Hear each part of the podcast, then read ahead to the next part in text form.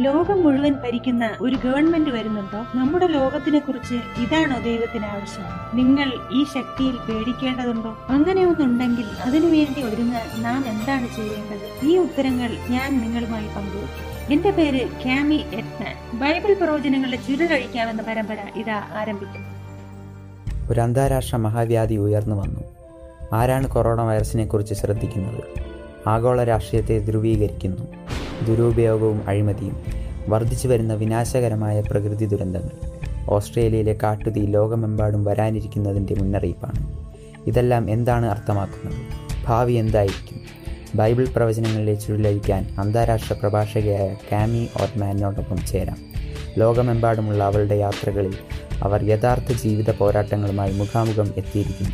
എന്നാൽ ഇവയ്ക്കിടയിൽ അവർ പ്രതീക്ഷയുടെ അത്ഭുതങ്ങൾ കണ്ടെത്തി.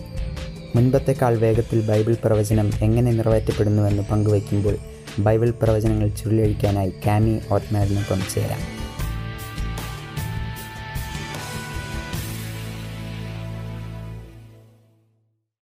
ബൈബിൾ പ്രവചനങ്ങളുടെ ചുരുളഴിക്കാമെന്ന പരമ്പരയിലേക്ക് നിങ്ങൾക്ക് വീണ്ടും സ്വാഗതം. ഈ പരിപാടികൾ നിങ്ങൾക്ക് അനുഗ്രഹമാണെന്നും നിങ്ങളുടെ ജീവിതത്തെക്കുറിച്ചുള്ള ദൈവത്തിന്റെ പദ്ധതിയെക്കുറിച്ച് വ്യക്തമായൊരു ധാരണ നിങ്ങൾക്ക് കിട്ടിയെന്നും ഞാൻ പ്രാർത്ഥിക്കുന്നു. ഓർക്കുക നേരത്തെയുള്ള പ്രസംഗങ്ങളെല്ലാം നിങ്ങൾക്ക് A W R dot or hash Bible എന്ന സൈറ്റിൽ കാണാവുന്നതാണ്. നിങ്ങളുടെ ആത്മീയ വർധനയ്ക്കുള്ള കാര്യങ്ങൾ നൽകുക എന്നുള്ളതാണ് ഞങ്ങളുടെ ലക്ഷ്യം. നിങ്ങൾക്ക് എന്തെങ്കിലും ചോദ്യങ്ങളുണ്ടെങ്കിൽ ഞങ്ങളുടെ ബൈബിൾ അധ്യാപകർ ഇപ്പോൾ ഓൺലൈനിലുണ്ട്. നിങ്ങൾക്ക് എന്തെങ്കിലും പ്രാർത്ഥന ആവശ്യമുണ്ടെങ്കിൽ താഴെ കാണുന്ന ലിങ്കിൽ ക്ലിക്ക് ചെയ്യുക. അപ്പോൾ ഞങ്ങളുമായി ബന്ധപ്പെടാവുന്നതാണ്. ദൈവം അതിശയവാനല്ലേ? ഇന്നലെ നമ്മൾ മൃഗത്തിന്റെ മുദ്രയെ ഭയക്കേണ്ടതില്ലെന്നും നമുക്ക് അത് ഏൽക്കേണ്ട ആവശ്യമില്ലെന്നും നാം പഠിച്ചു. വാസ്തവമായും ദൈവം തന്റെ മക്കളെ പരിശുദ്ധാത്മാവിലൂടെ അവസാന ദിവസത്തെ നേരിടുവാൻ ഒരുക്കിക്കൊണ്ടിരിക്കുകയാണ്. പരിശുദ്ധാത്മ പ്രേരിതമായ പ്രാർത്ഥനയാലുള്ള അനുസരണത്താൽ നിങ്ങൾക്ക് ദൈവത്തിന്റെ മുദ്ര ലഭിക്കുവാനിടയാവും. ഇന്ന് നാം വീണ്ടും അന്ത്യകാല സംഭവങ്ങൾക്ക് ശ്രദ്ധ കൊടുക്കുകയും ഒരു അതിശയിപ്പിക്കുന്ന പ്രവചനത്തിന്റെ ചുരുളഴിക്കുകയും ചെയ്യുന്നു. ഭാവിയിൽ സഭയും രാജ്യവും തമ്മിൽ ഒന്നിക്കുന്ന ഒരു സാഹചര്യം ഉണ്ടാവുമെന്ന് അപ്പോസ്റ്റലിനായ യോഹന്നാനിലൂടെ ദൈവം വെളിപ്പാട് പുസ്തകത്തിൽ പറഞ്ഞിരിക്കുന്നു. അത് തുടങ്ങിക്കഴിഞ്ഞോ? അതോ നാം അതിൽ പ്രവേശിക്കാൻ പോവുകയാണോ? ഈ പ്രധാനപ്പെട്ട ചോദ്യങ്ങൾക്ക് ഉത്തരം ലഭിക്കാൻ എന്നോടൊപ്പമായിരിക്കുക. നമുക്ക് പ്രാർത്ഥിച്ച് ഇന്നത്തെ പഠനം തുടങ്ങാം. സ്വർഗസനായ ഞങ്ങളുടെ പിതാവേ എന്നെ ഒരു ഒഴിഞ്ഞ പാത്രമാക്കി അവിടുത്തെ പരിശുദ്ധാത്മാവിനെ എന്നിൽ നിറയ്ക്കണമേ. അവിടുത്തെ വാക്കുകളാൽ എന്റെ അധരത്തെ അഭിഷേകം ചെയ്യണമേ. എന്നെ അവിടുത്തെ പാത്രമാക്കി മാറ്റി ഈ തലമുറയ്ക്ക് ആവശ്യമായ സന്ദേശം കൊടുക്കാൻ എന്നെ അനുവദിക്കണമേ. ഞാൻ സംസാരിക്കുമ്പോൾ അവിടുന്ന് എന്നോട് കൂടെ ഇരിക്കണമേ. യേശുവിന്റെ വിലയേറിയ നാമത്തിൽ തന്നെ. ആമേൻ.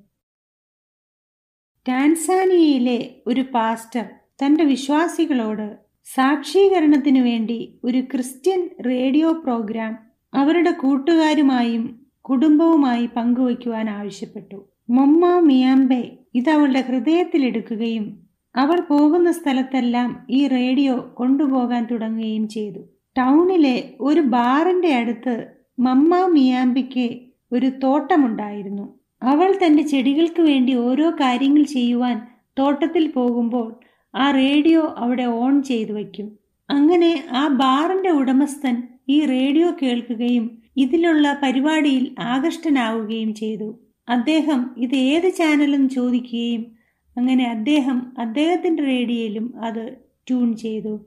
ബൈബിൾ പ്രവചനങ്ങളുടെ ചുരുളഴിക്കാൻ പോലെയുള്ള പ്രസംഗങ്ങൾ അദ്ദേഹം കേൾക്കുകയും ആൾക്കാർക്ക് സാധനം വിളമ്പുന്നതിനിടയിൽ അദ്ദേഹം ശ്രദ്ധിക്കുകയും ചെയ്തു. പെട്ടെന്ന് തന്നെ അദ്ദേഹം മാത്രമല്ല പിന്നെ ശ്രദ്ധിക്കാൻ തുടങ്ങുന്നത്.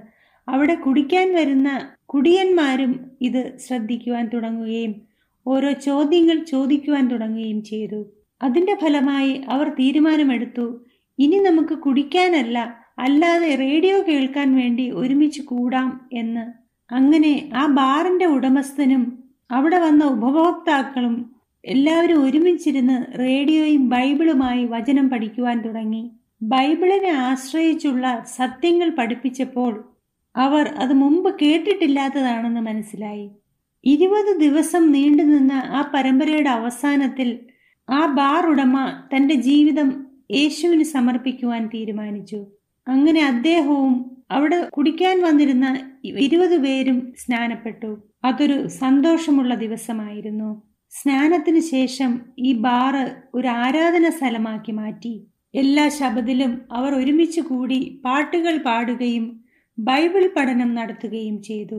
ഈ മനുഷ്യർ സത്യം കേട്ടപ്പോൾ അത് തങ്ങളുടെ ബൈബിളുമായി ഒത്തുനോക്കുകയും അത് പാലിക്കുവാൻ തീരുമാനമെടുക്കുകയും ചെയ്തു.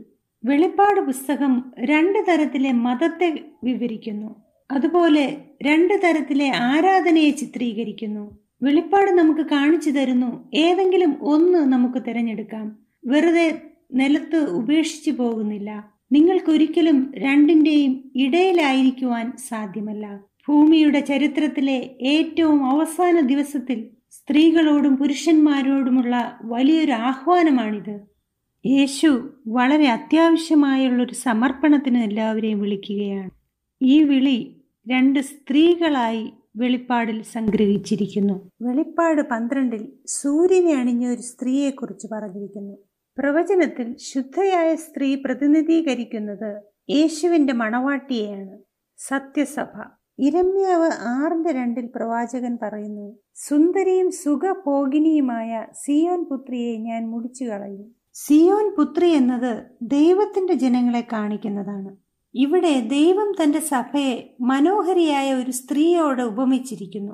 എഫേസർ അഞ്ചാം അധ്യായത്തിൽ യേശു മണവാട്ടിയായ സഭയുടെ വിശ്വസ്തനായ ഭർത്താവാണ്. വെളിപ്പാട് പന്ത്രണ്ടിൽ സൂര്യനെ അണിഞ്ഞ ഒരു സ്ത്രീയെക്കുറിച്ച് പറഞ്ഞിരിക്കുന്നു.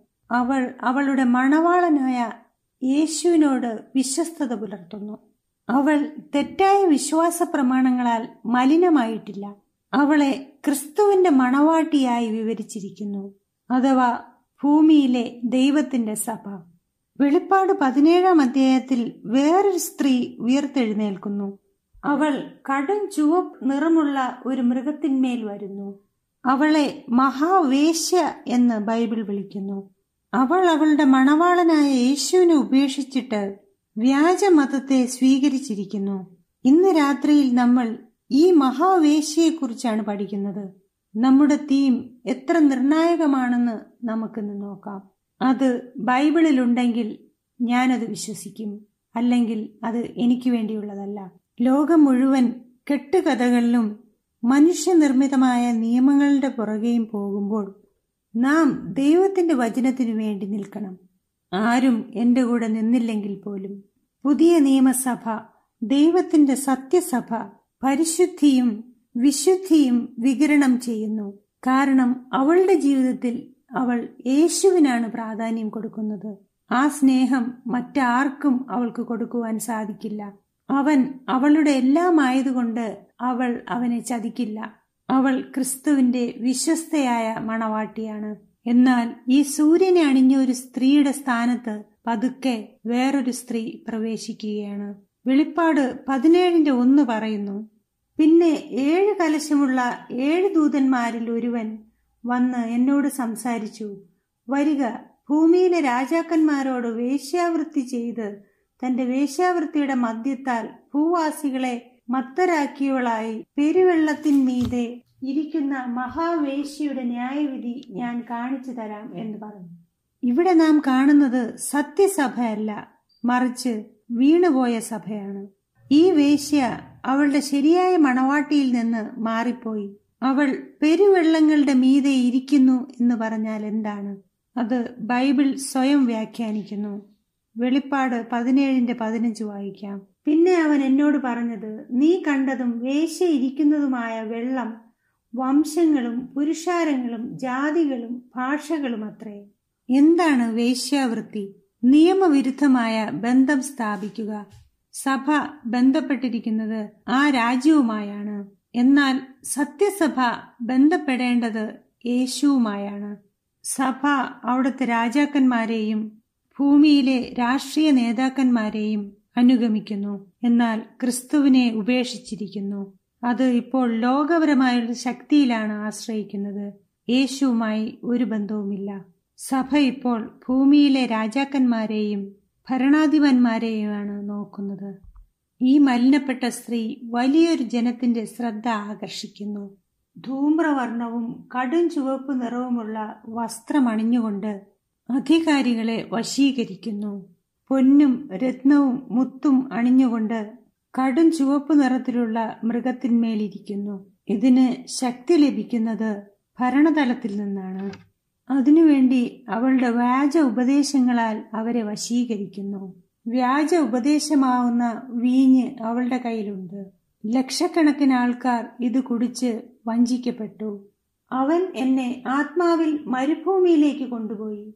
അപ്പോൾ ഏഴ് തലയും പത്ത് കൊമ്പും ഉള്ളതായി ദൂഷണനാമങ്ങൾ നിറഞ്ഞ് കടും ചുവപ്പുള്ള ഒരു മൃഗത്തിന്മേൽ ഒരു സ്ത്രീ ഇരിക്കുന്നത് ഞാൻ കണ്ടു. വ്യാജ മതവ്യവസ്ഥിതി ദൈവത്തിനെതിരാണ്. ഇതാണ് സാത്താന്റെ വ്യാജം. പ്രവചനത്തിൽ രാജാക്കന്മാരെയും രാജ്യത്വത്തിനെയും ആക്കി വയ്ക്കുമ്പോൾ ദൈവം ഒരു മുന്നറിയിപ്പ് നൽകുകയാണ്. എല്ലാവരും ശ്രദ്ധിച്ചിരുന്നോളൂ എന്നാണ് ദൈവം പറയുന്നത്. ഈ മൃഗങ്ങൾ വേശ്യയുടെ കെണിയിൽ വീഴുകയും അതിൽ നിന്ന് ശക്തി ആർജിക്കുകയും സ്വന്തം കാര്യങ്ങൾ നടപ്പിലാക്കുവാനും അഴിമതിക്കും വേണ്ടി രാജാക്കന്മാരെയും ഭരണകൂടത്തിനെയും സ്വാധീനിക്കും. സഭയും രാജ്യവും തമ്മിൽ ഒരു അവിശുദ്ധ കൂട്ടുകെട്ടുണ്ടാക്കുവാൻ വേണ്ടി വേശ്യ മുൻകൈയെടുക്കുന്നു. പ്രൊട്ടസ്റ്റന്റ് എഴുത്തുകാരായ ജെയ്മിസൺ ഫോസറ്റ് ബ്രൗൺ എന്നിവരുടെ കമന്ററിയുടെ നാലാം വോളിയമായ ഫിലിപ്പിയർ മുതൽ വെളിപ്പാട് വരെ എന്നതിന്റെ അഞ്ഞൂറ്റി തൊണ്ണൂറ്റി മൂന്നാമത്തെ പേജിൽ ഇപ്രകാരം പറയുന്നു. വെളിപ്പാട് പതിനേഴിനെ കുറിച്ച്. രാജ്യവും സഭയും ദൈവത്തിന്റെ വിലയേറിയ സമ്മാനങ്ങളാണ്. പക്ഷേ രാജ്യം ഒരു മൃഗമായി തീരുമ്പോൾ സഭ ഒരു വേശ്യയായി മാറുന്നു. വെളിപ്പാട് പതിനേഴിന്റെ നാല് പറയുന്നു ആ സ്ത്രീ ധൂമ്രവർണവും കടും ചുവപ്പ് നിറവുമുള്ള വസ്ത്രം ധരിച്ച് പൊന്നും രത്നവും മുത്തും അണിഞ്ഞവളായി.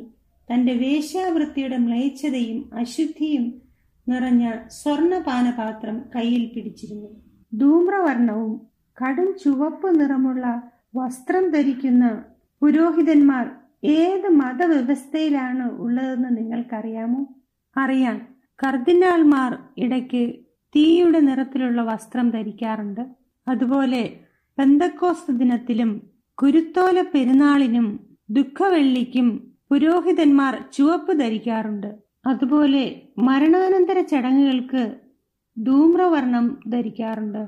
ഭൂമിയിലുള്ള ഏതൊരു കിരീടത്തെക്കാളും സ്വർണവും ആഭരണങ്ങളും പോപ്പിന്റെ ഔദ്യോഗിക വസ്ത്രത്തിലുണ്ട്. പോപ്പിന്റെ തലപ്പാവിന്റെ വില നമുക്കൊരിക്കലും കണക്കുകൂട്ടാൻ പറ്റാത്തതാണ്. കത്തോലിക്കയുടേതായ എല്ലാ കാര്യത്തിനും പണം വാരി എറിഞ്ഞിരിക്കുകയാണ് ലോകത്തിലുള്ള എല്ലാ കത്തോലിക്ക കെട്ടിടങ്ങളിലും വിശുദ്ധന്മാരുടെ ബിംബങ്ങളിലും സ്വർണവും രത്നങ്ങളും മുത്തുകളും കൊണ്ട് അലങ്കൃതമാണ് ഞാനിവിടെ അല്പസമയം നിർത്തുവാൻ ആഗ്രഹിക്കുന്നു. എന്നിട്ട് നിങ്ങളോടൊരു കാര്യം പറയുന്നു. കാരണം നാം ഇന്ന് പഠിക്കാൻ പോകുന്ന വിഷയം നമ്മുടെ വികാരങ്ങളെ ഉണർത്തുന്നതാണ്. അത് ചിലപ്പോൾ ചിലരെ ഹനിച്ചെന്ന് വരാം. പക്ഷേ പ്രവചനത്തിന്റെ നിറവേറൽ പഠിക്കുവാൻ ഇത് ആവശ്യമാണ്. ലോകത്തിലെ എല്ലാ തലത്തിലുമുള്ള ആൾക്കാരിൽ സത്യ അന്വേഷികളുണ്ടെന്ന് എനിക്കറിയാം. അവർ സത്യം മനസ്സിലാക്കി കഴിയുമ്പോൾ അവർ അതിനെ അനുഗമിക്കും. ഇവിടെ പറയുന്നതെല്ലാം റോമൻ കത്തോലിക്ക സഭയ്ക്ക് എതിരെയുള്ളതാണ്. കാരണം അവർ വചനത്തിന് വിരോധമായ വിശ്വാസ പ്രമാണങ്ങൾ പഠിപ്പിക്കുന്നു. സുഹൃത്തെ നിങ്ങളൊരു സത്യാന്വേഷിയാണെന്ന് ഞാൻ കരുതുന്നു. അതുകൊണ്ട് തന്നെ ഇവിടെ പറയുന്ന കാര്യങ്ങൾ കേൾക്കാൻ ബുദ്ധിമുട്ടില്ല എന്നും ഞാൻ വിശ്വസിക്കുന്നു. വെളിപ്പാട് പതിനേഴിന്റെ നാലാം വാക്യം തുടർന്നു വായിക്കാം. തന്റെ വേശ്യാവൃത്തിയുടെ മ്ലേച്ഛതയും അശുദ്ധിയും നിറഞ്ഞ സ്വർണ പാനപാത്രം കയ്യിൽ പിടിച്ചിരുന്നു. വേറൊരർത്ഥത്തിൽ പറഞ്ഞാൽ ഈ വീണുപോയ മതവ്യവസ്ഥയുടെ കയ്യിൽ ഒരു സ്വർണ വീഞ്ഞു കപ്പുണ്ടായിരുന്നു. ലോകം മുഴുവനും അതിൽ നിന്ന് കുടിക്കുകയും വ്യാജ വിശ്വാസ പ്രമാണങ്ങളാൽ ആശയക്കുഴപ്പത്തിലാകുകയും മത്തുപിടിക്കുകയും ചെയ്തിരിക്കുന്നു. വെളിപ്പാട് പതിനേഴിന്റെ അഞ്ച് പറയുന്നു മർമ്മം മഹദിയാം ബാബിലോൺ വേശ്യമാരുടെയും മ്ലേച്ഛതയുടെയും മാതാവ് എന്നൊരു പേർ അവളുടെ നെറ്റിയിൽ എഴുതിയിട്ടുണ്ട്. ബൈബിൾ പറയുന്നു അവളൊരു വേശ്യയും ഒരു അമ്മയുമാണ്. അതിനർത്ഥം അവൾക്ക് മക്കളുണ്ടെന്നാണ്. ബൈബിൾ ഇവിടെ റോമൻ കത്തോലിക്ക സഭയാണ് അമ്മയെന്ന് മനസ്സിലാക്കി തരുന്നു കത്തോലിക്കയുടെ മുഴുവൻ വ്യവസ്ഥിതിയും പാലിക്കുന്ന എല്ലാ സഭകളുടെയും അമ്മ. ഇപ്പോൾ സഹോദര സഭ എന്നുള്ള പേര് മാറ്റിയിരിക്കുകയാണ്. കാരണം അങ്ങനെ പറഞ്ഞാൽ ഇപ്പോൾ എല്ലാ പള്ളികളെയും ഒന്നിക്കുവാനുള്ള വത്തിക്കാന്റെ ശ്രമം നടക്കാൻ പ്രയാസമായിരിക്കും. അതുകൊണ്ട് സഹോദരരല്ല മക്കൾ. കർദിനാളായിരുന്ന് പിന്നെ പോപ്പായ ജോസഫ് റെഡ്സിംഗർ ഇപ്രകാരം പറയുന്നു. കത്തോലിക്ക സഭ സഹോദര സഭകളല്ല എല്ലാ സഭകളുടെയും മാതാവാണ്. പ്രൊട്ടസ്റ്റന്റ് സഭകൾ കത്തോലിക്കയിൽ നിന്ന് പുറത്തു വന്നുവെങ്കിലും അവർ ഇപ്പോഴും ചില തെറ്റായ വിശ്വാസ പ്രമാണങ്ങൾ കാത്തു സൂക്ഷിക്കുന്നു. കാരണം അവർ തങ്ങളുടെ മാതൃസഭയുടെ മക്കളാണ്. നിങ്ങൾ ഏത് മതത്തിലായാലും കുഴപ്പമില്ല. ദൈവം തന്റെ സത്യത്തിലേക്ക് മടക്കി വിളിക്കുകയാണ്. അവൻ കരുണയുള്ളവനായതുകൊണ്ട് നമുക്ക് മുന്നറിയിപ്പ് നൽകുന്നു. കാരണം സമയം വളരെ കുറച്ചു മാത്രമേ ബാക്കിയുള്ളൂ. ദൈവം എല്ലാ സംസ്കാരത്തിലും മതത്തിലും നിന്നുള്ളവരെ വിളിക്കുകയാണ്. അവർ പ്രതികരിക്കുകയും ചെയ്യുന്നു. ഇന്ത്യയിൽ ഞാൻ ആയിരുന്നപ്പോൾ അവിടുത്തെ ഒരു പട്ടണത്തിലെ പാസ്റ്റർമാരും ബിഷപ്പുമാരും അടങ്ങുന്ന ഒരു കൂട്ടത്തിൽ ഞാൻ ഇതേ സന്ദേശം നൽകി. അവർ ഇപ്പോൾ ഈ പ്രവചനാത്മ സത്യം തേടിക്കൊണ്ടിരിക്കുകയാണ്. അവരുടെ പാരമ്പര്യം തുടരണമോ? ബൈബിളിനെ അനുഗമിക്കണമോ എന്ന് തീരുമാനമെടുക്കാനുള്ള ശ്രമത്തിലാണ്. പാപ്പാവ ന്യൂ ഗിനിയയിലെ ഒരു പ്രവിശ്യയിൽ ഞായറാഴ്ച ആചരിച്ചിരുന്ന അറുപത്തിനാല് പാസ്റ്റർമാരും അവരുടെ കുടുംബങ്ങളും ബൈബിൾ സത്യം അംഗീകരിക്കുകയും സ്നാനപ്പെട്ട് സെവൻത്തിന്റെ അഡ്വന്റിസ്റ്റ് സഭയോട് ചേരുകയും ചെയ്തു. ഇത് പാപ്പ ന്യൂ ഗിനിയയിൽ മാത്രമല്ല ഉഗാണ്ടയിലും കെനിയയിലും ഫിലിപ്പൈൻസിലും ലോകമെമ്പാടും സംഭവിക്കുന്നു. ബാബിലോൺ വിട്ട് ആൾക്കാർ പുറത്തു വന്നുകൊണ്ടിരിക്കുന്നു. അജ്ഞാനത്താൽ സഭയിലേക്ക് കടന്നു വന്ന തെറ്റുകളിൽ നിന്ന് ദൈവം അവരെ വിളിക്കുകയാണ്. അജ്ഞാനം എപ്പോഴും ദൈവ വഴിക്ക് വിരോധമാണ്. ദൈവത്തിന്റെ സത്യവചനത്തിലേക്ക് ദൈവം വിളിക്കുന്നു. സുഹൃത്തുക്കളെ മധുരവും ആശ്വാസവും തരുന്ന വാക്കുകളിൽ നിന്ന് ഞാൻ കുറച്ച് വ്യതിചലിക്കുവാൻ പോകുന്നു. കാരണം ഈ വാക്കുകൾ ചിലപ്പോൾ നിങ്ങളെ വ്യാജത്തിലേക്ക് നയിക്കും. വ്യക്തിപരമായി ഞാൻ നോക്കിയാൽ ആശ്വാസം തരുന്ന വാക്കുകളെക്കാൾ എനിക്കിഷ്ടം ശക്തിയേറിയ സത്യങ്ങൾ മനസ്സിലാക്കുവാനാണ്. അതും നേരിട്ട് ബൈബിളിൽ നിന്നും. അതുകൊണ്ട് നമുക്ക് ഒരുമിച്ച് കുറച്ച് നോക്കാം. ബൈബിളിൽ മഹദിയാം ബാബിലോൺ എന്ന് പറഞ്ഞാൽ എന്താണ്? പഴയ നിയമത്തിൽ ഒന്നാം നൂറ്റാണ്ടിൽ ബാബിലോൺ എന്നൊരു സാമ്രാജ്യമുണ്ടായിരുന്നു എന്നാൽ അതിപ്പോൾ നശിച്ചുപോയി. അതുകൊണ്ട് ആ ബാബിലോണിനെ കുറിച്ചല്ല ഇവിടെ പറയുന്നത്. ഇവിടെ പറയുന്നത് ആത്മീയ ബാബിലോണിനെ കുറിച്ചാണ്. വേറൊരർത്ഥത്തിൽ പറഞ്ഞാൽ ശുദ്ധമായ ദൈവവചനത്തിൽ നിന്നും വിട്ടുമാറിയ ഒരു മതവ്യവസ്ഥ. ബാബിലോൺ എന്ന ഈ തെറ്റായ മതവ്യവസ്ഥയിൽ നിന്നും തെറ്റായ വിശ്വാസ പ്രമാണങ്ങൾ സഭയിലേക്ക് കടന്നു വരുന്നു. ശ്രദ്ധിക്കുക അത് സഭ അംഗീകരിക്കും പക്ഷേ ദൈവം അംഗീകരിക്കുന്നില്ല. യോഹന്നൻ പതിനേഴിന്റെ പതിനേഴിൽ പറയുന്നു സത്യത്താൽ അവരെ വിശുദ്ധീകരിക്കണമേ. നിന്റെ വചനം സത്യമാകുന്നു. വിശുദ്ധീകരിക്കുക എന്ന് പറഞ്ഞാൽ എന്താണ്? അതിനർത്ഥം നീക്കി നീക്കിവയ്ക്കുക എന്നാണ്. ദൈവം പറയുന്നു എന്റെ ജനങ്ങളെ ഞാൻ ബാബിലോണിന്റെ തെറ്റായ വിശ്വാസ പ്രമാണങ്ങളിൽ നിന്നും എന്റെ സത്യത്തിലേക്ക് വിളിക്കുന്നു. പഴയ നിയമത്തിൽ വെള്ളപ്പൊക്കത്തിനു ശേഷം മനുഷ്യർ ദൈവത്തെ തോൽപ്പിക്കുവാൻ വേണ്ടി ഒരു പദ്ധതി ഒരുക്കുന്നു. ഉൽപ്പത്തി പതിനൊന്നിന്റെ ഒൻപതിൽ മനുഷ്യർ ഉയരം കൂടിയ ഒരു ബാബേൽ ഗോപുരം പണിയുവാൻ ശ്രമിക്കുന്നു. ഒൻപതാം വാക്യം ഇപ്രകാരം പറയുന്നു സർവഭൂമിയിലെയും ഭാഷ യഹോവ അവിടെ വെച്ച് കലക്കിക്കളകയാൽ അതിന് ബാബേൽ എന്ന പേരായി. യഹോവ അവരെ അവിടെ നിന്ന് ഭൂതലത്തിലെങ്ങും ചിഹ്നിച്ചു കളഞ്ഞു. ദൈവത്തിന്റെ വാഗ്ദാനത്തിന് എതിരെയാണ് അന്ന് അവർ അവിടെ ഗോപുരം പണിതത്. അതുകൊണ്ട് തന്നെ അവരുടെ ഭാഷയെ ദൈവം കലക്കി കളഞ്ഞു. ഇനി വെള്ളപ്പൊക്കത്താൽ മനുഷ്യരെ നശിപ്പിക്കയില്ല എന്നുള്ള ദൈവത്തിന്റെ വാഗ്ദത്തം അവർ വിശ്വസിക്കാതെ അവർ സ്വന്തമായി ഗോപുരം പണിയാൻ തുടങ്ങി. അവർ അവിടെ ദൈവത്തെ തോൽപ്പിക്കാനാണ് നോക്കിയത്. പക്ഷേ നമുക്ക് ദൈവത്തെ തോൽപ്പിക്കാൻ കഴിയില്ല. ഓരോ പ്രാവശ്യവും ദൈവത്തിന്റെ വചനത്തിനെതിരെ മനുഷ്യൻ ഒരു വ്യാജം കണ്ടുപിടിക്കും. കാരണം അവന്റെ ഉള്ളിൽ ഒരു കലാപമുണ്ട്. സ്വർഗത്തിൽ നിന്നും സാത്താന്റെ വീഴ്ചയ്ക്ക് ശേഷം കലാപമുണ്ടാവുകയും ഈ ലോകം മുഴുവൻ കുഴപ്പത്തിലാവുകയും ചെയ്തു. അന്ന് അരുണോദയപുത്രനായി അറിയപ്പെട്ടിരുന്ന സാത്താൻ ദൈവത്തിന്റെ രാജ്യത്വമായ സ്നേഹത്തോട് കലാപമുണ്ടാക്കുകയാണ്. ബാബേൽ ഗോപുരം പണിയുന്ന സമയത്ത് ദൈവം വളരെ ബുദ്ധിപൂർവം അവരുടെ ഭാഷ കലക്കിക്കളഞ്ഞു. അവർക്ക് അങ്ങോട്ടും ഇങ്ങോട്ടും സന്ദേശങ്ങൾ കൈമാറാൻ കഴിയാതെ അവരുടെ ജോലി നടക്കാതെ ആ പണി അവിടെ നിർത്തേണ്ടി വന്നു. ഇതെനിക്ക് താല്പര്യവും സാദൃശ്യവും തോന്നി. ബാബേൽ ഗോപുരം പണിയാൻ അവർ തീരുമാനിച്ച അതേ സ്ഥലത്ത് തന്നെയാണ് പിന്നെ ബാബിലോൺ പട്ടണം പണിതത്. ബാബിലോൺ എന്ന വാക്ക് വരുന്നത് ബാബേലിൽ നിന്നാണ്. ബാബിൾ എന്ന് പറഞ്ഞാൽ ആശയക്കുഴപ്പമെന്നാണ്. ബാബിളിംഗ് എന്ന് പറഞ്ഞാൽ ആശയക്കുഴപ്പമുണ്ടാക്കുന്ന വാക്കുകളും ശബ്ദങ്ങളും പുറപ്പെടുവിക്കുന്നതിനെയുമാണ്. അനാവശ്യ ശബ്ദങ്ങൾ ഉണ്ടാക്കുന്നതിനെ കുറിച്ച് മത്തായി ആറിന്റെ ഏഴ് യേശു പറഞ്ഞിരിക്കുന്നു പ്രാർത്ഥിക്കയിൽ നിങ്ങൾ ജാതികളെപ്പോലെ ജൽപ്പനം ചെയ്യരുത്. അതിഭാഷണത്താൽ ഉത്തരം കിട്ടും എന്നല്ലോ അവർക്ക് തോന്നുന്നത്.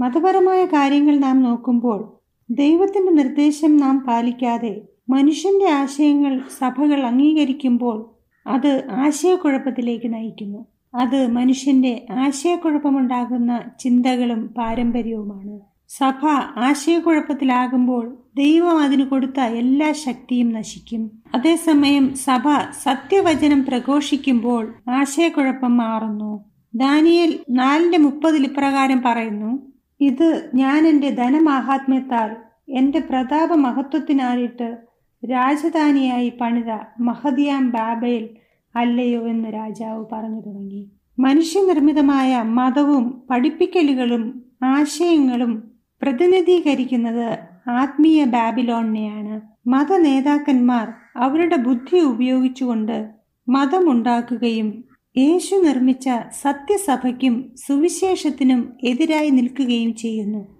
മനുഷ്യൻ നിർമ്മിച്ച എല്ലാ ആരാധനയിൽ നിന്നും യേശു ബൈബിളിലേക്കും ദൈവവചനത്തിലേക്കും വിളിക്കുന്നു.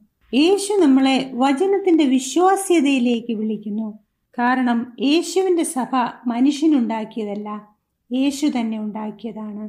കൊലോസിയർ ഒന്നിന്റെ പതിനെട്ടിൽ ഇപ്രകാരം പറയുന്നു അവൻ സഭ എന്ന ശരീരത്തിന്റെ തലയും ആകുന്നു. സകലത്തിലും താൻ മുമ്പനാകേണ്ടതിന് അവൻ ആരംഭവും മരിച്ചവരുടെ ഇടയിൽ നിന്ന് ആദ്യനായി എഴുന്നേറ്റവനുമാകുന്നു. യേശു സത്യസഭയുടെ ഒന്നാമനാകുന്നു. ആ മുൻഗണന നിലനിർത്തുകയും ചെയ്യുന്നു. സ്വർഗസ്ഥനായ കർത്താവാണ് സഭയുടെ ഒരേ ഒരു തല. പഴയ നിയമത്തിലെ ബാബിലോണിന് ഭൂമിയിൽ ഒരു തല ഉണ്ടായിരുന്നു. ബാബിലോണിലെ രാജാവ് എന്തെങ്കിലും പറഞ്ഞാൽ അത് നിയമം ആകുമായിരുന്നു. നെബുക്കദിനേസർ രാജാവ് തന്റെ രാജധാനിയിലിരുന്ന് എന്തെങ്കിലും പറഞ്ഞാൽ ആ ശബ്ദം ദൈവത്തിന്റെ ശബ്ദമായാണ് അവർ അംഗീകരിച്ചിരുന്നത്. ആത്മീയ ബാബിലോൺ എന്ന ചട്ടക്കൂട്ടിൽ ഒരു ആത്മീയ നേതാവുണ്ട്. ആ നേതാവും ദൈവത്തെ പോലെ സംസാരിക്കുന്നു എന്ന് അവകാശപ്പെടുന്നു. ഇതിനെതിരെ യേശു നമുക്ക് മുന്നറിയിപ്പ് നൽകുന്നു. വെറും ഒരു മനുഷ്യന് എങ്ങനെയാണ് ദൈവത്തിന്റെ സ്ഥാനത്ത് നിന്ന് സംസാരിക്കാൻ കഴിയുന്നത്? ആത്മീയ ബാബിലോണിന്റെ നേതാവ് ചിന്തിക്കുന്നത് അദ്ദേഹത്തിന്റെ അധികാരവും ശക്തിയും ഉപയോഗിച്ചുകൊണ്ട് ദൈവത്തെ പോലെ സംസാരിക്കാം എന്നാണ്. ആത്മീയ ബാബിലോണിനെ തിരിച്ചറിയാൻ സഹായിക്കുന്ന ഒരു സ്വഭാവ സവിശേഷതയാണ് അതിന് ഭൂമിയിൽ ഒരു തലയുണ്ടെന്നും ആ തല ദൈവത്തിന്റെ സ്ഥാനത്ത് നിന്ന് സംസാരിക്കുമെന്നും. രണ്ട് തെസലോനിക്കർ രണ്ടിന്റെ നാല് ഇപ്രകാരം പറയുന്നു അവൻ ദൈവാലയത്തിൽ ഇരുന്നു കൊണ്ട് ദൈവമെന്ന് നടിച്ച് ദൈവമെന്നോ പൂജാവിഷയമെന്നോ പേരുള്ള സകലത്തിനു മീതെ തന്നെത്താൻ ഉയർത്തുന്ന എതിരാളി എത്ര യശയാവ് മുപ്പത്തിയേഴിന്റെ പതിനാറ്. ഇസ്രായേലിന്റെ ദൈവമായി കെരൂപുകളുടെ മീതെ അധിവസിക്കുന്നവനായ സൈന്യങ്ങളുടെ യഹോവേ നീ ഒരുത്തൻ മാത്രം ഭൂമിയിലെ സർവരാജ്യങ്ങൾക്കും ദൈവമാകുന്നു. നീ ആകാശത്തെയും ഭൂമിയെയും ഉണ്ടാക്കി. വെള്ള പട്ട് ധരിച്ചുകൊണ്ട് രണ്ടു കെരൂപുകൾക്കിടയിൽ ദൈവത്തെ പോലെ ഇരിക്കുന്നത് ശരിക്കും ദൈവദൂഷണമാണ്. പാപ്പാത്വത്തിന് വഴി തെളിക്കുന്ന രീതിയിലുള്ള തെറ്റുകൾ പൗലോസ് അപ്പോസ്തലും കണ്ടിട്ടുണ്ട്. ജാതീയ ആചാരങ്ങൾ സഭയിലേക്ക് കടന്നു വരികയും അത് സഭയിൽ നിലനിൽക്കുകയും ചെയ്തു. രണ്ട് തെസ്ലോനിക്കർ രണ്ടിന്റെ ഏഴിൽ പൗലോസ് തന്റെ സഹോദരനോട് അതിന്റെ മുന്നറിയിപ്പ് കൊടുക്കുന്നു. അവിടെ ഇപ്രകാരം പറയുന്നു അധർമ്മത്തിന്റെ മർമ്മം ഇപ്പോഴേ വ്യാപരിക്കുന്നുണ്ട്. പഴയ നിയമത്തിൽ ബിംബ ആരാധനയുടെ ഒരു പ്രധാന കേന്ദ്രമായിരുന്നു ബാബിലോൺ. വെളിപ്പാട് പതിനേഴിലെ മർമ്മം മഹതിയാം ബാബിലോൺ മനസ്സിലാക്കണമെങ്കിൽ നാം പഴയ നിയമത്തിലെ ബാബിലോണിലേക്ക് പോകണം ബാബിലോൺ ബിംബാരാധനയ്ക്ക് പ്രാധാന്യം കൊടുത്തപ്പോൾ ക്രിസ്തു നമ്മെ നേരിട്ട് അവന്റെ അടുത്തേക്ക് ക്ഷണിക്കുന്നു. നമ്മുടെ ഇടയിൽ വേറൊന്നും ആവശ്യമില്ല. ബിംബങ്ങളും പുരോഹിതന്മാരും പുണ്യാളന്മാരും ആരും യേശുവിന്റെ അടുത്ത് പോകുവാൻ ഒരു മധ്യസ്ഥരെയും ആവശ്യമില്ല. അവൻ നിങ്ങളെ അത്രയ്ക്ക് സ്നേഹിച്ചതുകൊണ്ട് നിങ്ങളെ അടുത്തായിരിക്കുവാൻ ആഗ്രഹിക്കുന്നു. നിങ്ങൾക്കും നിങ്ങളുടെ രക്ഷകനും മധ്യേ ആരും വരേണ്ട ആവശ്യമില്ല. പുറപ്പാട് ഇരുപതിന്റെ നാലിലും അഞ്ചിലും ദൈവം ഇപ്രകാരം പറയുന്നു ഒരു വിഗ്രഹവും ഉണ്ടാക്കരുത്. മീതെ സ്വർഗത്തിലെങ്കിലും താഴെ ഭൂമിയിലെങ്കിലും ഭൂമിക്ക് കീഴെ വെള്ളത്തിലെങ്കിലുമുള്ള യാതൊന്നിന്റെയും പ്രതിമയും അരുത്. അവയെ നമസ്കരിക്കുകയോ സേവിക്കുകയോ ചെയ്യരുത്. നിന്റെ ദൈവമായ യഹോവയായ ഞാൻ തീഷ്ണതയുള്ള ദൈവമാകുന്നു. ഇത് നിങ്ങൾ കേട്ടുവോ? യേശു പറയുന്നു നിങ്ങളുടെ ആരാധനയ്ക്ക് ഒരു ബിംബവും ഉപയോഗിക്കാൻ പാടില്ല എന്ന്. ബാബിലോൺ സുലഭമായി പ്രതിമകൾ ഉപയോഗിച്ചിരുന്നു.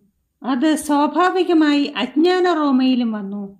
അവിടെ നിന്ന് ക്രിസ്ത്യൻ സഭയിലേക്കും സഭാപിതാക്കന്മാരും നേതാക്കന്മാരും ഈ ബിംബങ്ങളെ വിശുദ്ധമായും പരിശുദ്ധമായും കണക്കാക്കി. കത്തോലിക്ക ചരിത്രകാരനായ തിയോഡോർ മൈന തന്റെ അമേരിക്കൻ കത്തോലിക്കക്കാരുടെ കഥ എന്ന പുസ്തകത്തിൽ ഇപ്രകാരം പറയുന്നു. കത്തോലിക്കയിൽ പല ജാതീയ അവിശ്വാസങ്ങളും കടന്നുകൂടിയിട്ടുണ്ട്. കത്തോലിക്ക ഈ ആരോപണങ്ങളൊക്കെ ഏറ്റെടുക്കുവാനും തയ്യാറാണ്. ഒരുപക്ഷെ അതിൽ അഹങ്കരിക്കുകയും ചെയ്യും.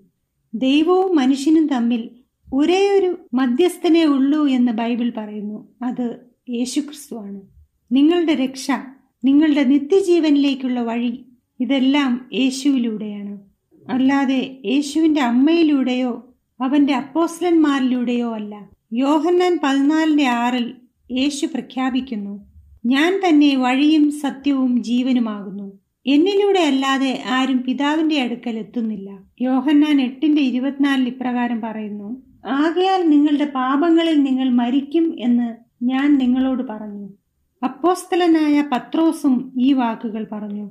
അപ്പോസ്തല പ്രവൃത്തികൾ നാലിന്റെ പന്ത്രണ്ട് പറയുന്നു മറ്റൊരുത്തനിലും രക്ഷയില്ല. നാം രക്ഷിക്കപ്പെടുവാൻ ആകാശത്തിന് കീഴിൽ മനുഷ്യരുടെ ഇടയിൽ നൽകപ്പെട്ട വേറൊരു നാമവുമില്ല ലക്ഷക്കണക്കിന് ക്രിസ്ത്യാനികൾ ബിംബങ്ങളെ ബഹുമാനിക്കുന്നു. അവയെ ആരാധിക്കുകയും ചെയ്യുന്നു. ഈ വ്യാജം നമ്മെ ശരിക്കും രക്ഷിക്കാൻ കഴിയുന്ന ആളിൽ നിന്ന് നമ്മെ അകറ്റുന്നു.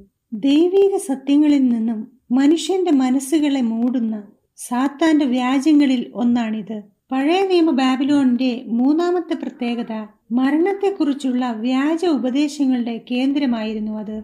നമ്മൾ മരിക്കുമ്പോൾ എന്ത് സംഭവിക്കുമെന്നുള്ളതിന്റെ വ്യാജം അവിടെ പഠിപ്പിച്ചിരുന്നു. ഇവിടെ നിന്നാണ് ജാതീയ വിശ്വാസമായ മരിച്ചവരുടെ ആത്മാവ് അമർത്യരായി ജീവിക്കും എന്നുള്ളതും ഇതൊരിക്കലും ക്രിസ്ത്യാനിത്വത്തിൽ നിന്ന് വന്നതല്ല ബൈബിളിൽ നിന്ന് ഒട്ടുമേ വന്നതല്ല. യഹസ്കേൽ എട്ടിന്റെ പതിമൂന്നും പതിനാലിലും ദൈവം യഹസ്കേലിനോട് പറയുന്നു അവർ ഇതിലും വലിയ മ്ലേച്ഛതകളെ ചെയ്യുന്നത് നീ കാണും എന്ന് അവൻ അവരോട് അരുളി ചെയ്തു. അവർ ചെയ്യുന്ന വെറുപ്പുളവാക്കുന്ന കാര്യങ്ങളെക്കുറിച്ചാണ് ഇവിടെ പറയുന്നത്. അവൻ എന്നെ യഹോവയുടെ ആലയത്തിൽ വടക്കോട്ടുള്ള വാതിലിന്റെ പ്രവേശനത്തിങ്കിൽ കൊണ്ടുപോയി. അവിടെ സ്ത്രീകൾ തമ്മൂസിനെ കുറിച്ച് കരഞ്ഞും കൊണ്ടിരിക്കുന്നത് ഞാൻ കണ്ടു. ആരാണ് തമ്മൂസ്? പുറജാതിക്കാരുടെ കൃഷിയുടെ ദൈവമാണ് തമ്മൂസ്. ബാബിലോണിയർ വിശ്വസിച്ചിരുന്നു ശൈത്യം ഇരുണ്ടാൽ നീണ്ട രാത്രികൾ ഉണ്ടാകുമെന്നും തമ്മോസ് മരിച്ചാൽ വസന്തകാലത്ത് ഉയർത്തെഴുന്നേൽക്കുമെന്നും വിശ്വസിച്ചിരുന്നു. പുറജാതിയിൽ നിന്ന് വന്ന ഈ വിശ്വാസം ദൈവമക്കളായ ചില യഹൂദന്മാർ ബാബിലോണിൽ നിന്നുള്ള ഈ വ്യാജ ആശയത്തെ അംഗീകരിക്കുകയും ചെയ്തു. അതുകൊണ്ടാണ് എഹസ്കേൽ തമ്മൂസിനെ ആരാധിക്കുന്നവർ മരിച്ചവരെ ആരാധിക്കുന്നു എന്ന് വിശദീകരിച്ചത്. പുറജാതിയിൽ നിന്നുമാണ് പഴയ നിയമത്തിലേക്ക് മരിച്ചവർ ജീവിക്കുമെന്നും ആത്മാക്കൾ അമർത്യത പ്രാപിക്കുമെന്നും ഉള്ള വ്യാജ വിശ്വാസ പ്രമാണം കടന്നു വന്നത്. സുഹൃത്തുക്കളെ കഴിഞ്ഞ രാത്രികളിൽ എന്നോടൊപ്പം ആയിരുന്നവർക്ക് ബൈബിൾ മരണത്തെക്കുറിച്ച് എന്തു പറയുന്നുവെന്ന് അറിയാം. സഭാപ്രസംഗി ഒമ്പതിന്റെ അഞ്ച് പറയുന്നു ജീവിച്ചിരിക്കുന്നവർ തങ്ങൾ മരിക്കുമെന്നറിയുന്നു. മരിച്ചവരോ ഒന്നും അറിയുന്നില്ല. മേലാൽ അവർക്ക് ഒരു പ്രതിഫലവുമില്ല. അവരെ ഓർമ്മ വിട്ടുപോകുന്നുവല്ലോ. സാത്താൻ മനുഷ്യരോട് പറഞ്ഞ ആദ്യത്തെ കള്ളം നിങ്ങൾ മരിക്കയില്ല നിശ്ചയം എന്നതാണ്. ഹൗവ മരിക്കയില്ല എന്നൊരാശയം സാത്താൻ അവൾക്ക് കൊടുത്തു. ഈ കള്ളം ആയിരക്കണക്കിന് വർഷങ്ങൾക്ക് ശേഷവും ആൾക്കാരെ ചതിച്ചുകൊണ്ടിരിക്കുന്നു. ആത്മാവിന്റെ അമർത്യത മരിച്ചവരെ ആരാധിക്കുന്നു മരിച്ചവരുടെ ബിംബങ്ങളുടെ മുന്നിൽ വണങ്ങുന്നു. ഈ വ്യാജ ആശയങ്ങളെല്ലാം മരിച്ചവർക്ക് കാണിക്കകൾ ലഭിക്കുവാൻ വേണ്ടിയുള്ള ജാതീയ വിശ്വാസ പ്രമാണമാണ്. നമ്മുടെ ചുറ്റുമുള്ള വിശുദ്ധന്മാരെ കുറിച്ചുള്ള വ്യാജ വിശ്വാസ പ്രമാണം നമുക്ക് നോക്കാം. ഇത് നാം ഒരുമിച്ച് വായിച്ചതിനെതിരാണ്.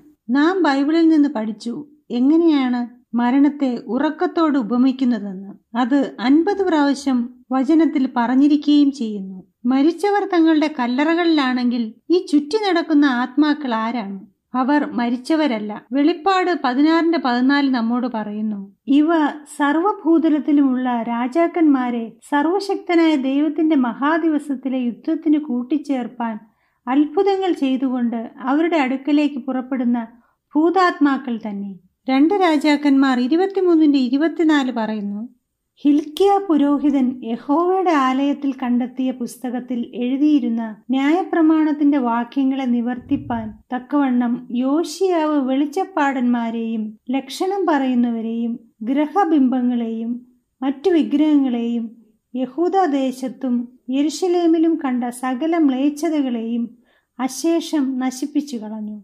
ഇതുകൊണ്ട് നിങ്ങൾ ചിന്തിക്കുക ആത്മാവ് അമർത്യത പ്രാപിക്കുമെങ്കിൽ നാം ഉടനെ സ്വർഗത്തിൽ പോകും. പിന്നെ എന്തിനാണ് കല്ലറയിൽ നിന്ന് നമ്മെ ഉണർത്താൻ യേശു വരുന്നത്? ഈ വ്യാജ ഉപദേശം യേശുവിന്റെ രണ്ടാം വരവിനെ ഇല്ലാതാക്കുന്നു. യേശുവിന്റെ രണ്ടാം വരവിൽ നാം കാത്തിരിക്കുകയും ആവേശം കൊള്ളുകയും ചെയ്യണമെന്ന് ദൈവം ആഗ്രഹിക്കുന്നു.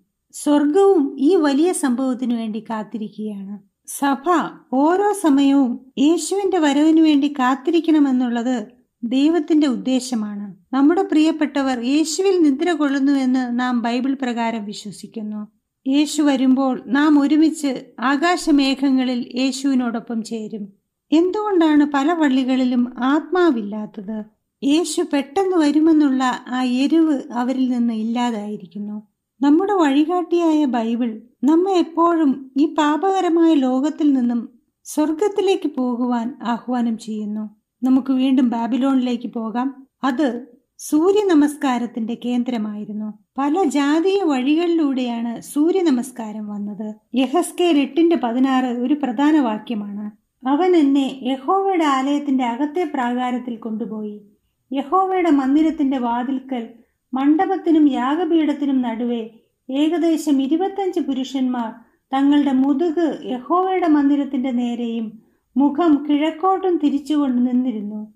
അവർ കിഴക്കോട്ട് നോക്കി സൂര്യനെ നമസ്കരിക്കുകയായിരുന്നു. ഞായറാഴ്ച ആചാരത്തിന്റെ തുടക്കത്തെക്കുറിച്ചും ആത്മാവ് അമർത്യമാണെന്നുള്ള ബാബിലോണിയൻ ആശയം എങ്ങനെ യഹൂദന്മാർ അംഗീകരിച്ചുവെന്നും അതുവഴി എങ്ങനെയാണ് മരിച്ച തമ്മൂസിനോടുള്ള പ്രാർത്ഥന തുടങ്ങിയതെന്നും ചരിത്രത്തിലൂടെ നമുക്കൊന്ന് പരിശോധിക്കാം. ദൈവത്തെ ആരാധിച്ചിരുന്ന യഹൂദ ദൈവാലയത്തിൽ അവർ ദൈവത്തെ ആരാധിക്കുന്നതിന് പകരം അവർ കിഴക്കോട്ട് തിരിഞ്ഞ് സൂര്യനെ നോക്കി ആരാധിക്കുവാൻ തുടങ്ങി. നേതാക്കന്മാർ അങ്ങനെ പുത്രനെ ആരാധിക്കുന്നതിന് പകരം സൂര്യനെ ആരാധിക്കുവാൻ തുടങ്ങി. അത് ദൈവത്തിന് നേരെയുള്ള ഒരു അടിയായിരുന്നു. അങ്ങനെ പതുക്കെ പതുക്കെ ബാബിലോണിയൻ മത ആചാരങ്ങളും യഹൂദ മത ആചാരങ്ങളും ചേർന്നുകൊണ്ട് സൂര്യ ആരാധന ക്രിസ്ത്യൻ സഭകളിലേക്ക് കടന്നു വന്നു. James C. ഫ്രൈസറുടെ പ്രകൃതിയെ ആരാധിക്കുക എന്ന പുസ്തകത്തിൽ ഒന്നാം വോളിയം അഞ്ഞൂറ്റി ഇരുപത്തി ഒമ്പതാം പേജിൽ ഇപ്രകാരം പറയുന്നു പുരാതന ബാബിലോണിൽ പണ്ട് മുതലേ സൂര്യനെ ആരാധിച്ചു വന്നിരുന്നു. സൂര്യനെ വിശുദ്ധമായി കണക്കാക്കുകയും സൂര്യൻ ആരാധനയുടെ ഒരു ഭാഗവുമായിരുന്നു. ക്രിസ്ത്യൻ സഭയുടെ തുടക്കത്തിൽ സാത്താന്റെ ഒരു ആക്രമണമായിരുന്നു ഇത്. ഡോക്ടർ അലക്സാൻഡ്ര ഹിഷോപ്പിന്റെ ചരിത്ര പുസ്തകമായ രണ്ട് ബാബിലോൺ എന്ന പുസ്തകത്തിൽ നൂറ്റി അഞ്ചാമത്തെ പേജിൽ ഇപ്രകാരം പറയുന്നു. ക്രിസ്ത്യാനിത്വവുമായുള്ള നാമമാത്ര അനുരഞ്ജനത്തിനു വേണ്ടി റോമൻ നിയമങ്ങൾ ഒന്നും മാറ്റാതെ തന്നെ ക്രിസ്തീയ ആഘോഷങ്ങളും ജാതീയ ആഘോഷങ്ങളും സംയോജിപ്പിച്ചു. ഇപ്പോൾ ജാതീയരും ക്രിസ്ത്യാനികളും ഒരുപോലെ വിഗ്രഹാരതികളായി മാറിയിരിക്കുകയും അവർ ഇരുവരും കൈകോർത്തിരിക്കുകയും ചെയ്യുന്നു. അവർ തമ്മിൽ കൈകോർക്കുവാനുള്ള ഒരു വാഹനമായി ഞായറാഴ്ച ആചാരം മാറിയിരിക്കുന്നു. വെളിപ്പാട് പതിനേഴിൽ ദൈവം എന്താണ് പറഞ്ഞിരിക്കുന്നതെന്നറിയാമോ അനേകം വ്യാജ ഉപദേശങ്ങൾ സഭയിലേക്ക് കടന്നു വരികയും സഭകളുടെ മാതാവ് അവരെ സത്യത്തിൽ നിന്ന് അകലേക്ക് മാറ്റിക്കൊണ്ടുപോകുകയും ചെയ്യുമെന്ന് പറഞ്ഞിരിക്കുന്നു. ഒരു ബാപ്റ്റിസ്റ്റ് എഴുത്തുകാരൻ എഴുതിയ ഏറ്റവും അവിശ്വസനീയവും അതിശയിപ്പിക്കുന്നതുമായ ഒരു കാര്യം ഞാൻ പറയാൻ ആഗ്രഹിക്കുന്നു. നിങ്ങളിൽ ആരെങ്കിലും ബാപ്റ്റിസ്റ്റുകാരുണ്ടെങ്കിൽ നിങ്ങൾക്കും അത് താല്പര്യജനകമായി തോന്നാം. ഇത് ബാപ്റ്റിസ്റ്റ് മാനുവലിന്റെ എഴുത്തുകാരനായ ഡോക്ടർ എഡ്വേർഡ് ടി. ഹിസ്കോക്സ് ആയിരത്തി എണ്ണൂറ്റി തൊണ്ണൂറ്റി മൂന്നിൽ നൂറുകണക്കിന് ബാപ്റ്റിസ്റ്റ് ശുശ്രൂഷകരോടായി പറഞ്ഞതാണ്. ഞായറാഴ്ച ആചാരം എങ്ങനെ സഭയിലേക്ക് കടന്നു വന്നു എന്ന് അദ്ദേഹം വിശദീകരിക്കുകയായിരുന്നു. ഞായറാഴ്ച ആചാരം ജാതീയ അടയാളമായി കടന്നുവന്ന് സൂര്യദേവനെ ക്രിസ്തീയവത്കരിച്ചതും പാപ്പാത്വം അതിനെ ദത്തെടുക്കുകയും അനുവദിക്കുകയും പ്രൊട്ടസ്റ്റന്റുകാർ അത് കൈവശപ്പെടുത്തി പവിത്രമായ പാരമ്പര്യമാക്കിയതും എത്ര പരിതാപകരമായ കാര്യമാണ്. ദി ബാപ്റ്റിസ്റ്റ് മാനുവലിന്റെ എഴുത്തുകാരന്റെ വെളിപ്പെടുത്തലാണിത്. ജാതീയ ചെളിക്കുണ്ടിൽ നിന്നും കത്തോലിക്കയിലേക്ക് കടന്നുവന്ന ഞായറാഴ്ച ആചാരം പ്രൊട്ടസ്റ്റന്റുകാരും അംഗീകരിക്കേണ്ടി വന്നത് പരിതാപകരമെന്ന് അദ്ദേഹം പറയുന്നു. യഹസ്കേൽ പ്രവാചകനും അത് പരിതാപകരമെന്ന് പറയുന്നു. കാരണം ദൈവം നമുക്ക് ശബദാണ് അടയാളമായി തന്നിരിക്കുന്നത്. യഹസ്കേൽ ഇരുപതിന്റെ പന്ത്രണ്ട്. ഞാൻ അവരെ വിശുദ്ധീകരിക്കുന്ന യഹോവ എന്ന് അവർ അറിയേണ്ടതിന് എനിക്കും അവർക്കുമിടയിൽ അടയാളമായിരിക്കാൻ തക്കവണ്ണം എന്റെ ശബത്തുക്കളെയും ഞാൻ അവർക്ക് കൊടുത്തു. പുരാതന ബാബിലോണിന്റെ പഠിപ്പിക്കലുകൾ വലിയ മാതൃസഭയിലേക്ക് കടന്നു വരികയും അങ്ങനെ പ്രൊട്ടസ്റ്റന്റുകാർ ആ മാതൃസഭ വിട്ടുപോവുകയും ചെയ്തു. അങ്ങനെയാണ് ദൈവം പ്രൊട്ടസ്റ്റന്റ് നവോത്ഥാരകരെ ഉയർത്തെഴുന്നേൽപ്പിച്ചത്. പക്ഷേ അവർ മാതൃസഭയിലെ തെറ്റുകൾ നിലനിർത്തി. ഉദാഹരണത്തിന് ആത്മാക്കളുടെ അമർത്യത ഞായറാഴ്ച ആചാരം തുടങ്ങിയവ. അനേകരും യേശുവിനെ സ്നേഹിക്കുന്നു. പക്ഷേ സുഹൃത്തുക്കളെ നാം അന്ത്യകാലത്താണ് ജീവിക്കുന്നത്. സത്യം സത്യമാണ് അത് നാം പാലിക്കണം. ദൈവം ബൈബിൾ പ്രവചനങ്ങളുടെ ചുരുൾ എല്ലാവർക്കുമായി അഴിക്കുന്നു. ബാപ്റ്റിസ്റ്റുകാർക്കും കത്തോലിക്കക്കാർക്കും മെത്തഡിസ്റ്റുകാർക്കും എപ്പിസ്കോപ്യൻകാർക്കും പെന്തക്കോസുകാർക്കും ഇവാഞ്ചലിക്കൽക്കാർക്കും അങ്ങനെ യേശുവിനെ സ്നേഹിക്കുന്ന എല്ലാവർക്കും വേണ്ടി അവരെല്ലാവരും സത്യം പാലിക്കണം. നിങ്ങൾ ചിലപ്പോൾ ദൈവിക വചനത്തിൽ നിന്ന് പുതിയ കാര്യങ്ങളായിരിക്കും പഠിക്കുന്നത്. ഈ പുതിയ കാര്യങ്ങൾ സത്യമാണെന്ന് നിങ്ങൾ തിരിച്ചറിയണം. ചിലപ്പോൾ നമ്മുടെ ഹൃദയം മന്ത്രിക്കും ഇത് സത്യമാണെന്ന്. ചില കാര്യങ്ങളിൽ എനിക്ക് അതിശയം തോന്നും. അത് ഞാൻ സ്വയം വായിച്ച് മനസ്സിലാക്കും. ഇത് പറയുമ്പോൾ എനിക്ക് പാപ്പ ന്യൂ ഗിനിയയിലെ ഹെലൻ സൈമൺ എന്ന രണ്ട് ദമ്പതിമാരെ ഓർമ്മ വരുന്നു. അവർ ഇരുവരും ഞായറാഴ്ച സഭയിലെ പാസ്റ്റർമാരായിരുന്നു. ഹെലൻ പ്രസംഗിക്കുമ്പോൾ എന്തെങ്കിലും ശബദിനെക്കുറിച്ച് വാക്യങ്ങൾ വന്നാൽ അവൾ അത് ഒഴിവാക്കാറുണ്ടായിരുന്നു. ഒരു ദിവസം ഞായറാഴ്ച അവൾ പ്രസംഗിക്കുന്നതിനിടയിൽ ഇതുപോലെ ശബദിന്റെ വാക്യം വന്നു. അപ്പോൾ അവൾ അവിടെ വെച്ച് തന്നെ അത് ഒഴിവാക്കുകയും എന്നാൽ വീണ്ടും ചിന്തിക്കുകയും ചെയ്തു എനിക്ക് ഇതിനെക്കുറിച്ച് ആഴമായി പഠിക്കണം. അവർ ഭവനത്തിലേക്ക് മടങ്ങിപ്പോകുന്ന വഴിക്ക് ഞങ്ങളെ സത്യത്തിലേക്ക് നയിക്കണമേ എന്ന് പ്രാർത്ഥിച്ചു. സുഹൃത്തുക്കളെ നമ്മുടെ ദൈവം പ്രാർത്ഥന കേൾക്കുന്ന ദൈവമാണ്.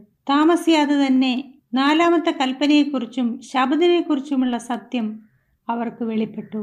ഇപ്പോൾ ഹെലനും ഭർത്താവും അവരുടെ ഏഴ് മക്കളും സ്നാനപ്പെടാൻ തയ്യാറായി നിൽക്കുകയാണ്. അവരുടെ വീട് അവിടെ ഒരു പള്ളി പണിയുന്നതിന് വേണ്ടി പൊളിച്ചു മാറ്റി കൊടുക്കുന്നു. എന്തൊരതിശയം. സഭകളിൽ തെറ്റുകൾ കടന്നു വന്നപ്പോൾ യഹസ്കേന്റെ കാലത്ത് ദൈവം കരഞ്ഞു. ഇപ്പോഴായാലും ദൈവം കരയും. യഹസ്കേൽ ഇരുപത്തിരണ്ടിന്റെ ഇരുപത്തി ആറ് പ്രകാരം പറയുന്നു അതിലെ പുരോഹിതന്മാർ എന്റെ ന്യായപ്രമാണത്തോട് ദ്രോഹം ചെയ്ത് എന്റെ വിശുദ്ധ വസ്തുക്കളെ അശുദ്ധമാക്കുന്നു.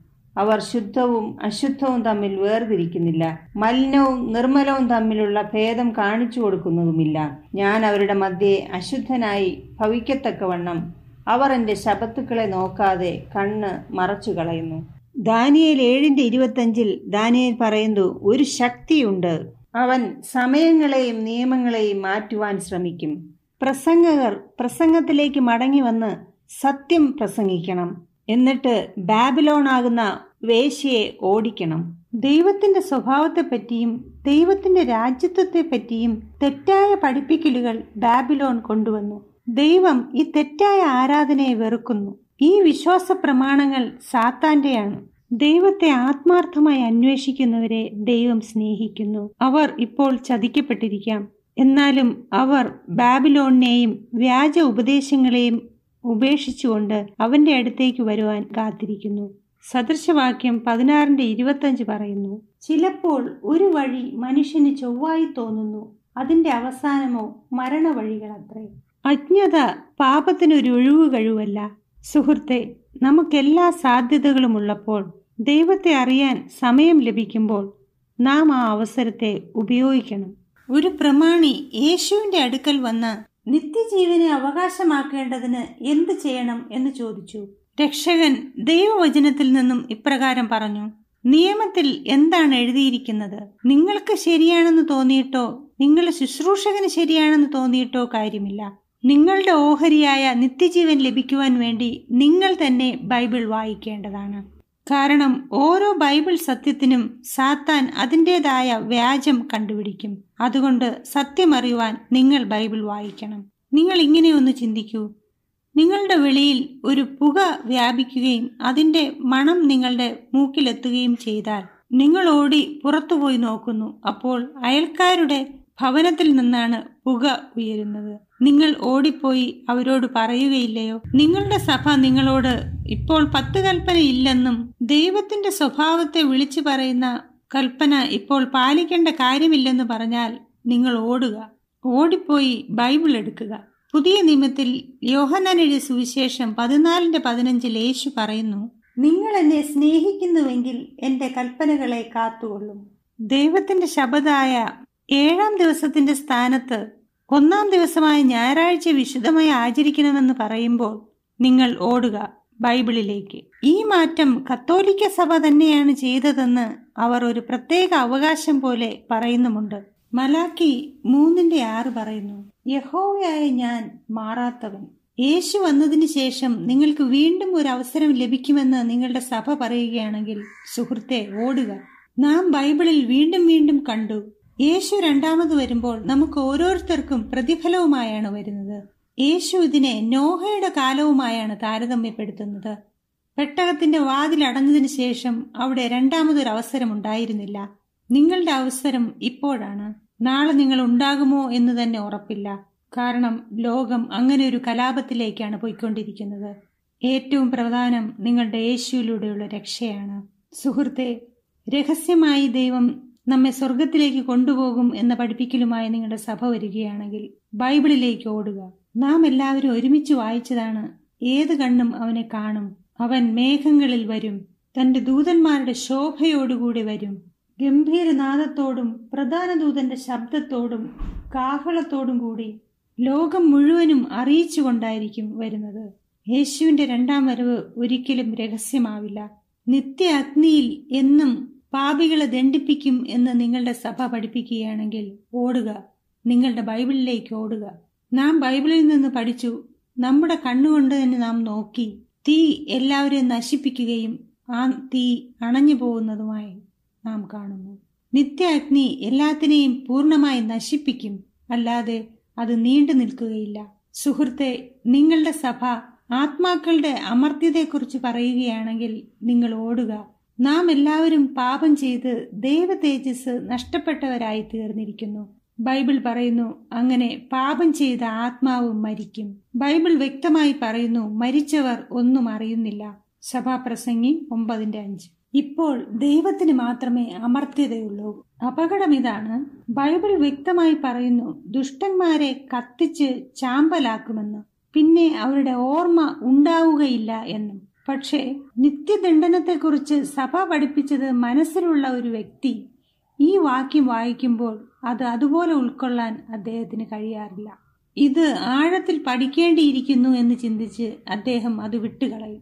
പക്ഷേ സത്യം ഇതാണ് ദൈവം അത് നന്നായി നേരിട്ട് എഴുതിയിരിക്കുന്നു. പക്ഷേ അത് ചിലർ വളച്ചൊടിച്ചിരിക്കുന്നു. മത്തായി ഏഴിന്റെ പതിമൂന്നും പതിനഞ്ചും പറയുന്നു ഇടുക്കുവാതിലൂടെ അകത്ത് കടപ്പീൻ നാശത്തിലേക്ക് പോകുന്ന വാതിൽ വീതിയുള്ളതും വഴി വിശാലവും അതിൽ കൂടി കടക്കുന്നവർ അനേകരുമാകുന്നു. ഓർക്കുക സുഹൃത്തുക്കളെ നോഹയുടെ കാലത്ത് പെട്ടകത്തിലേക്ക് എട്ട് പേർ മാത്രമേ കടന്നുള്ളൂ. ഈ ലോകത്തിലെ എട്ട് പേർ അവർ രക്ഷിക്കപ്പെടുകയും ചെയ്തു. ഈ ലോകത്തിലെ അനേകം പേരും യേശു വരുമ്പോൾ ഒരുങ്ങുകയില്ല എന്ന് അടുത്ത വാക്യം പറയുന്നു. മത്തായി ഏഴിന്റെ പതിനഞ്ചിൽ യേശു മുന്നറിയിപ്പ് നൽകുന്നു.